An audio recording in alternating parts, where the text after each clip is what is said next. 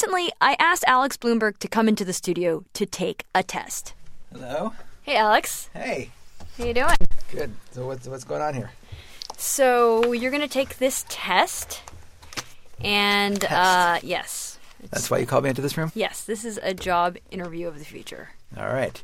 If your last memory of getting a job includes filling out an application, sending in a resume, going in for an interview, this was nothing like that. I asked Alex to sit down at a computer and take the test that the company Xerox gives all potential applicants for its call center jobs. Now, some parts of the test were straightforward. For example, Alex had to listen to a sample phone call from an irate customer. And I know for a fact that you sneak these charges in so, because people don't call about a dollar and ten cents because it's just a dollar and ten cents. Mm-hmm. And you sneak this into people's bills and everybody pays it. But this is criminal. It's awful. I just want this dollar ten cents removed from my bill, and I never want to be charged for data usage again. Other parts of the test were a bit trickier, and it was unclear what the right answer was. For example, Alex was given a pair of statements and he had to choose which one he most agreed with. Most managers are motivated to make ethical decisions. I always ask for help in difficult situations. Wait, what? Most managers are motivated to make ethical decisions. I almost always ask for help in difficult situations. Neither of those seem true to me. Um, I think, I think most people are motivated to make ethical decisions. And then there were parts of the test that were just really, really hard. Oh my God, patterns. This section asked Alex to use his reasoning and troubleshooting skills and to work as quickly as he could through the questions. In the image below, which response most logically completes the color sequence? What? Holy moly. Oh, wait. Is that it? So this goes down. Wow, I'm so confused. I'm just guessing. I'm totally guessing. It took Alex an hour to finish the test. And Alex, you're here with me now. I am. That was just listening to those clips of tape is making my, my skin sweat again. Like that was just such a hard test. I was so shocked actually at how hard it was. Um, and I was really trying to do well. So I was actually really curious to see how I did. And so Lisa, you and I, we called up the people who administer the test, the people who came up with this test. It's a company called Evolv. And I asked them, you know, would you call me in for an interview? Dave Osberg is a vice president at that company. And you guys have the results, right? We do. Did I make the cut? So there are um, four factors uh, that we measure for this specific role, and you did really well on three of those, and you didn't do so well on one of those.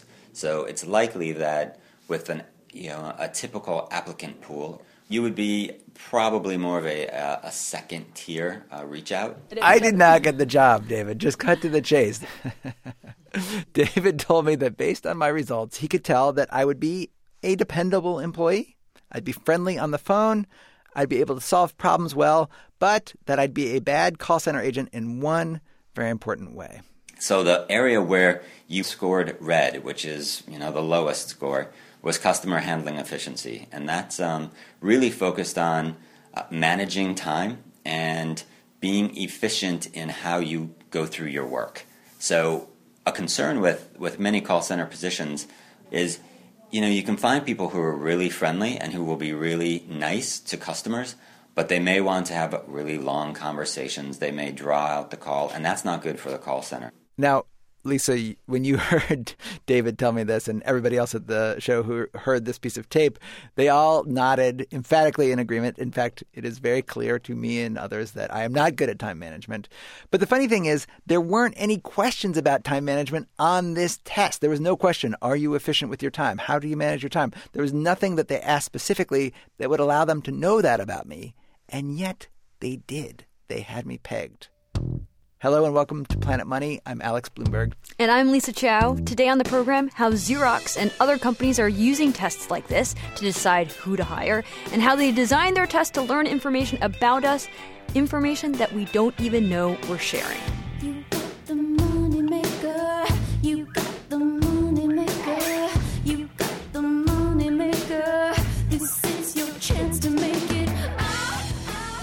Okay, so let's start here with Xerox. Xerox runs 175 call centers around the world. Now, if you think of Xerox as basically a copier company, this is another part of their business. They run call centers for other people. So, for insurance companies and cell phone companies and everything, they run the call centers. So, they have 175 of these call centers. They're filled with customer service agents who deal with questions about everything from cell phone bills to health insurance claims.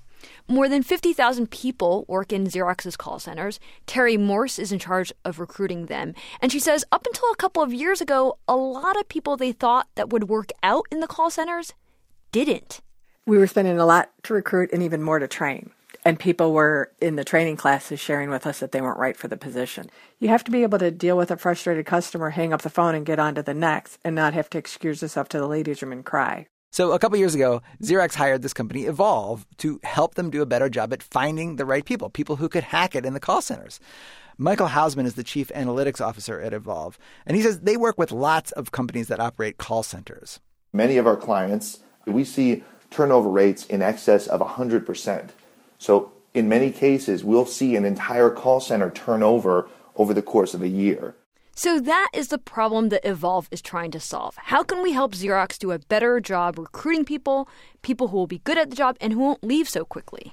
So, what Evolv typically does, they go in, they sit down with the workers in these call centers, they put on the headset and listen to their calls, and they talk to them about what makes someone succeed or fail at the job.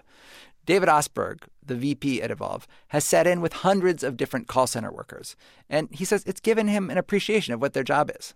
These are not easy jobs. Um, you know, some of them are very, very basic, like, um, you know, if it's just helping people find a tracking number for a, a package that's being shipped, and they have to take literally hundreds of those calls per day.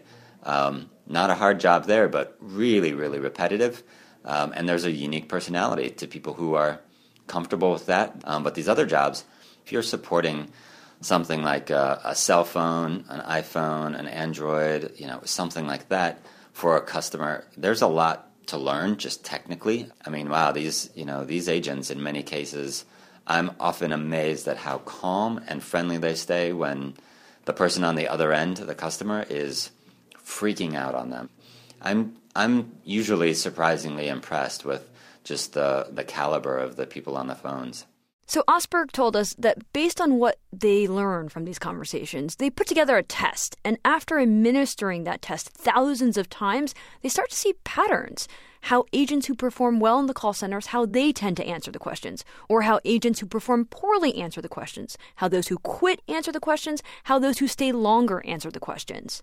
And in these patterns, there are quite a lot of surprises. For example, Xerox learned that questions recruiters often ask, questions that your resume is designed to answer, like where you worked and how long you worked there, these questions are almost irrelevant to your future job performance at a Xerox call center. Here's Michael Housman with Evolv again.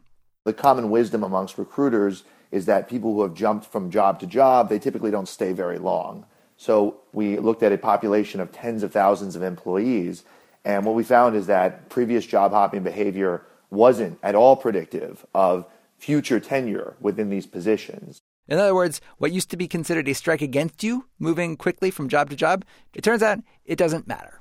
And there was an even bigger shocker for us. Job relevant work experience also generally doesn't predict for these hourly roles. Wait, wait, wait. So if I worked in a call center before, that has no predictive power on whether or not I'll be good at another call center job? Yeah, for the most part, we found that to be true. That's mm-hmm. crazy. Yeah, absolutely. It, it makes sense if you think about it. This is David Osberg, Evolv's vice president, chiming in. In many cases, um, people who quit or are laid off are lower performers, and there's a likelihood that they're just going to move to the call center right next door or down the street. And those are the people you think, okay, wow, they've they've got call center experience. It's like, well, they were not a good employee before, so even though they have ex- experience in that role, definitely doesn't mean they're going to be a, a good um, employee moving forward. And if you just think about that previous experience, it's probably one of the main things that employers look for in hiring somebody. You know, do you have experience doing the job that we're about to hire you for? It turns out it didn't matter. And then there's lots of questions on these tests that seem like they wouldn't matter at all, but are actually quite predictive. And this brings us back to that one section of the test that I found particularly confusing. It was that section where you're given these two statements and you have to choose the one that best describes you or that you most agree with. Remember, this is the part of the test that gave me a really hard time. Let's just play back that tape. Most managers are motivated to make ethical decisions. I almost always ask for help in difficult situations. Neither of those seem true to me. Um, there were a ton of questions like this where it was just confusing how you were supposed to answer. Like in some cases, both answers seem true. Like, for example, this pair, the first statement went, Even in stressful situations, I am usually confident I will do my best. And the second statement went, Sometimes it's best to avoid people who cause trouble. Uh, Both were true. It was just hard to figure out, like, well, oh, which one is more true? Which one would I choose, you know? And there were a bunch of them like that. And it turns out these pairs of statements are one of the key ways that this company Evolv finds out information about people. Information that people don't really want to share. Like, for example, that they're not good time managers, maybe. Exactly. So if you think about a typical question these personality tests ask, for example, punctuality is very important to me. And the options go something like I strongly disagree, I disagree, I agree, or I strongly agree. It's pretty obvious what you should answer. Yeah, I mean, we've all taken tests like this, and you know, you know, you're supposed to say, yes, I agree. Punctuality is very important. Osberg says we're trying to create a test where you can't do that, where you can't game the answer. We use what are called forced choice items. So we are pairing job relevant statements. We pair those statements against one another, and that essentially forces the applicant to be more honest about what best describes them because an individual says to themselves, essentially, I don't know which of these is is better in terms of the best response for the job, so I you know, I guess I just have to go with my gut and answer what I think best describes me. Osberg says you can learn a lot from these types of paired statement kinds of questions. And he uses the example of another client they had. This client was hiring a bunch of collection agents. You know, these are people who call customers on the phone and try to collect on overdue credit card bills or medical bills or car loans or whatever. And on the test that they used for these collection agents, they had this one statement pair. One statement indicated you were persuasive, for example, I'm good at talking others into doing things. The other statement indicated you were creative. I come up with lots of inventions when I'm daydreaming, for example. So you're a potential collection agent, you're taking this test. That is your choice. You have to choose one. I'm good at talking others into doing things, or I come up with lots of inventions when I'm daydreaming. Now, these are collection agents we're talking about here. So Osberg expected that if they chose the persuasive option, I'm good at talking others into doing things, they'd be better at the job.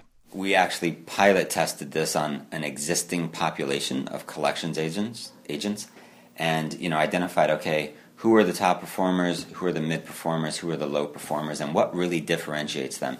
And we saw that individuals who scored highly on that creativity scale actually were some of the top performers consistently. And it was very clear that, okay, creativity is actually a job predictor for these collections roles, um, more so than was persuasiveness. And Osberg told us a lot of what they learned, it doesn't really even have to do with what you answered, but how you answered. You know, the, these tests collect lots of metadata. How long did it take you to answer each individual question? What sequence did you answer the questions in? Did you go back and change your answers? They're collecting all of that, and that also helps them make all sorts of predictions about what kind of an employee you'll be.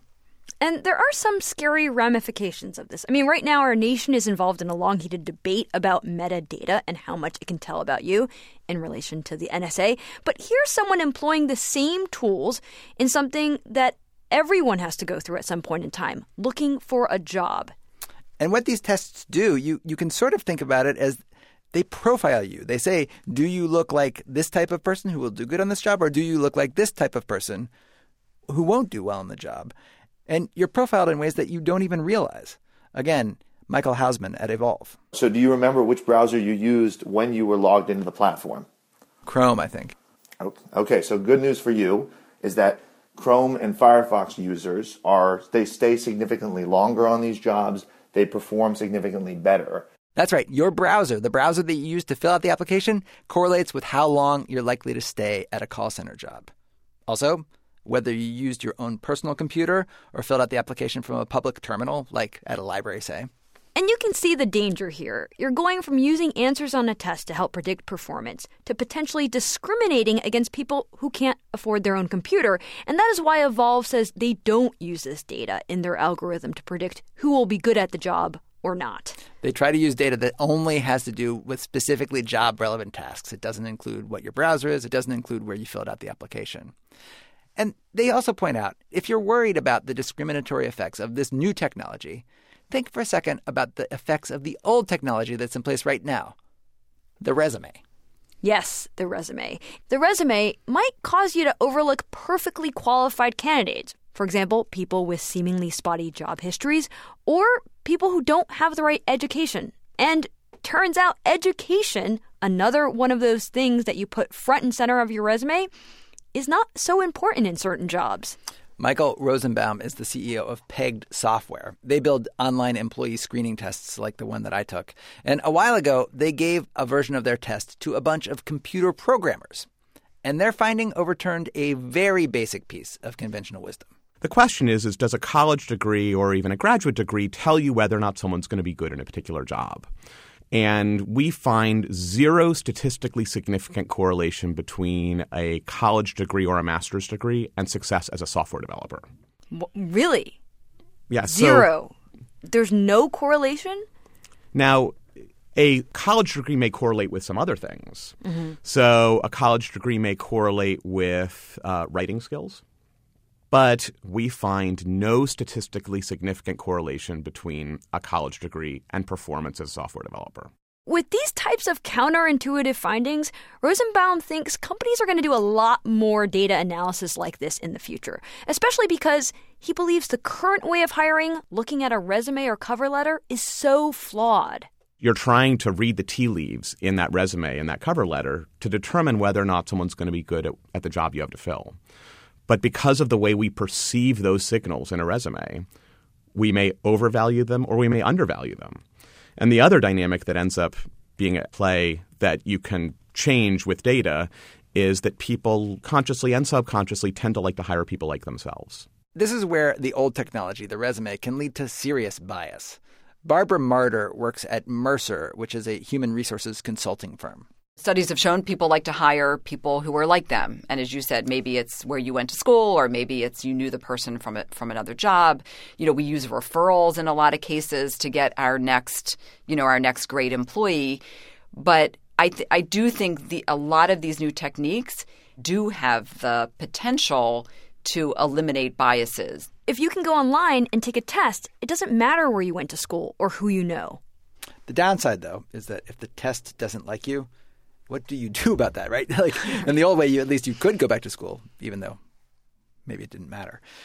Most people that we talk to, though, say that these types of tests using data and metadata are going to become more and more common. Right now, Xerox uses a test as a screening tool. They still do interviews. But David Osberg of Evolv told us that eventually, even the interview will be outdated.